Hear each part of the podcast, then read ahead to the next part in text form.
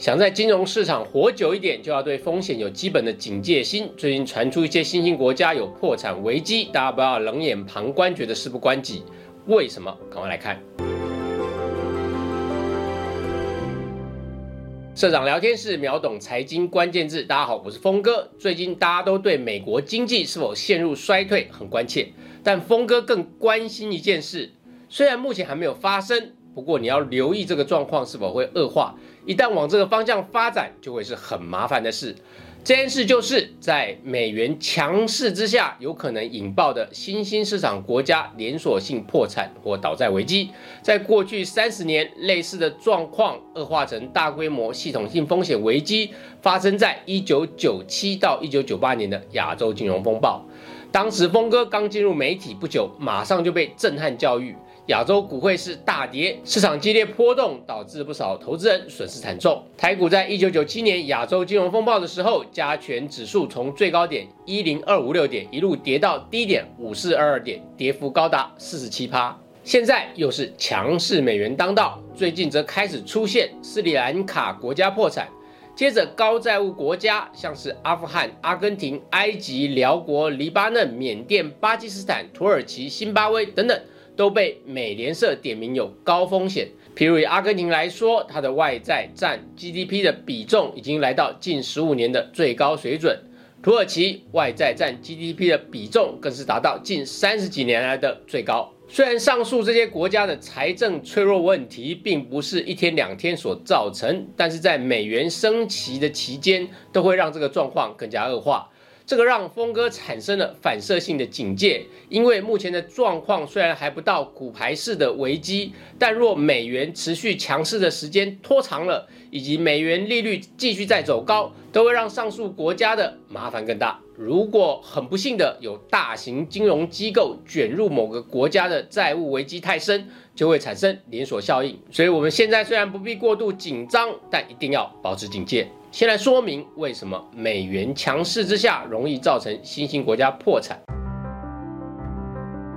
因为新兴国家的货币通常在国际间的信用比较低，所以在举债的时候，大多数的债权人会要求用美元来支付这些债券的利息跟本金，这通常就被称之为是美元计价的新兴债券。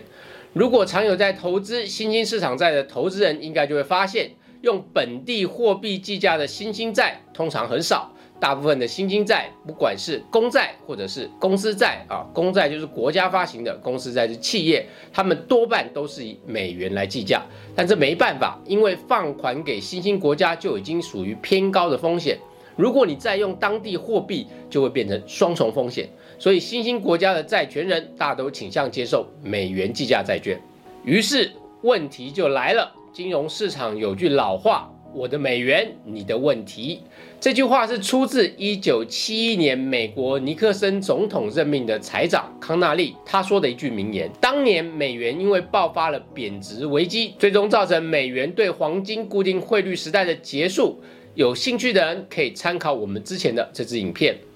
美国很擅长在不同的时期交互操作强势美元跟弱势美元政策来解决他自己的经济难题，但它的后遗症就是背负大量债务国家，它在美元升值跟升息的时期容易陷入更严重的债务危机。这边要先厘清一件事：国家的债务危机大部分都是债务国自己的错，它很可能是因为资金运用效率不佳。或是主政者好大喜功、举债过度，或是有贪污的情势等等，所以呢，债务国也不要怨别人啊。这就像你借钱给别人，如果收取的是合于市场的利率水准，却反过来批评债权人说当初干嘛借钱给他，那这不是一个很荒谬的事吗？回到债务国还债的问题上，常态情况，国家举债是为了建设，当债务到期时，只要信用状况还可以。国家通常不会拿外汇存底，也就是美元去还债，而是会举新债来还旧债，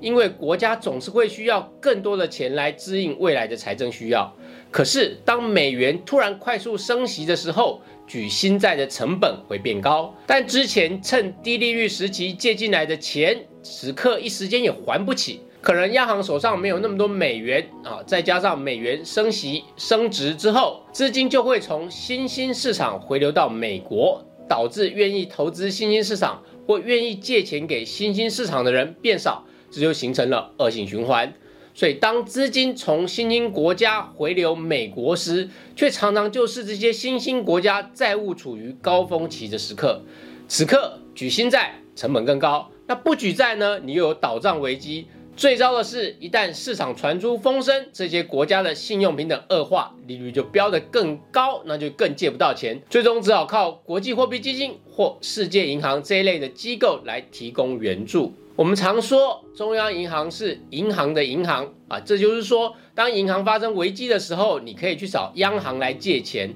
而国际货币基金或世界银行就等于是各国央行的银行。当各国央行出现外汇存底枯竭、付不出外贸货款或债务利息的时候，就可以去找国际货币基金或世界银行来借钱。我们以一九九七年的韩国经济危机为例。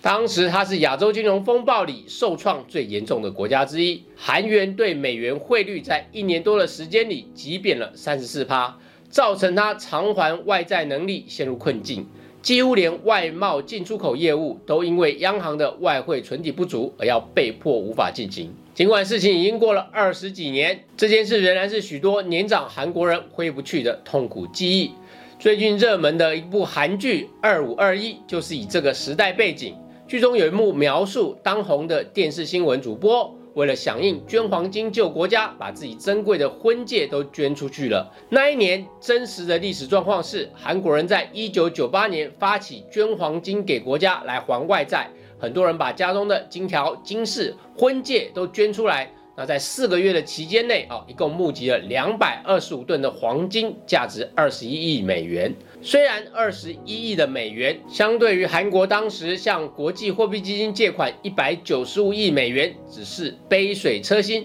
但它反映出韩国民众对国家破产的耻辱感跟重新站起来的强烈觉悟。另外，前几年发行的一部韩国电影《分秒必争》，更是详细描述了这段危机的完整过程。讽刺的是。就在一九九七年的前一年啊，一九九六年十月十一号，韩国力拼多年加入 OECD 国际组织，终于成功。那 OECD 的全名是经济合作暨发展组织，它另外有一个更响亮的别称叫富国俱乐部。可想而知，其中的成员国都是先进工业富国，而韩国是该组织的第二十九个会员国。是继日本之后的第二个亚洲入选国家。当时的韩国是充满了光荣感，但光与暗总是一体两面，如影随形。本来正该是举国庆祝的时刻，背后却存在着国内债务过度扩张，从大企业到民间个人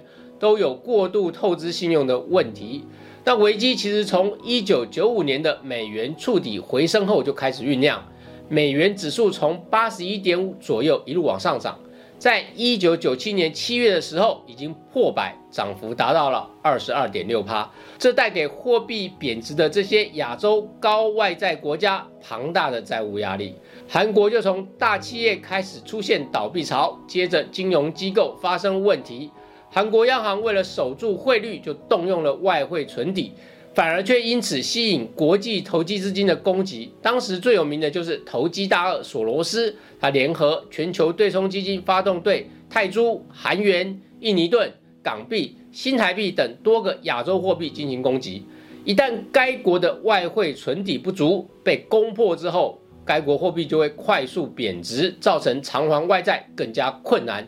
最后逼不得已，只好向国际货币基金来求援。那一年。贬值最惨的亚洲货币还不是韩元，而是印尼盾，贬值幅度竟然高达八十三趴。而国际货币基金提供金元，通常会伴随苛刻的条件，像是开放市场、劳动市场的大改革、紧缩财政支出等等，这会让该国的国民背负非常惨痛的代价。但到了这个时候，再苦的苦果你也只能先吞下了。我们前面有提到，国际货币基金或世界银行这类组织，它就像各国央行的银行，尽管它援助的时候会附带严苛的条件，不过总是有钱可借，但钱不会无端生出来。这类国际组织背后通常需要大金主的支持。那以过去五十年来说，最重要的金主就是美国，其实是日本。以及其他富有的先进国，但现在让我们比较忧心的是，美国跟日本的经济实力近年来都大幅下滑，自顾已经不暇。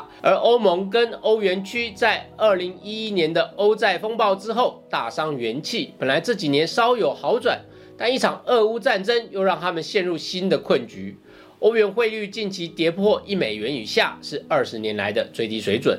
至于新兴的强势货币人民币，最近中国也因为地方银行债务跟疫情动态清零而带来的难题哦，陷入了一些麻烦。也就是说，现在的全球金融市场处于一个没有大人照顾的状态。在这个情境之下啊，如果你碰到一些小伤小病，这都还可以处理，但撑不住大麻烦。也就是说，如果发生系统性的国家破产或债务违约，那就真的可能演变成一场风暴啊！我希望是不要发生，但我们不能没有警戒心。最后总结今天的学习重点。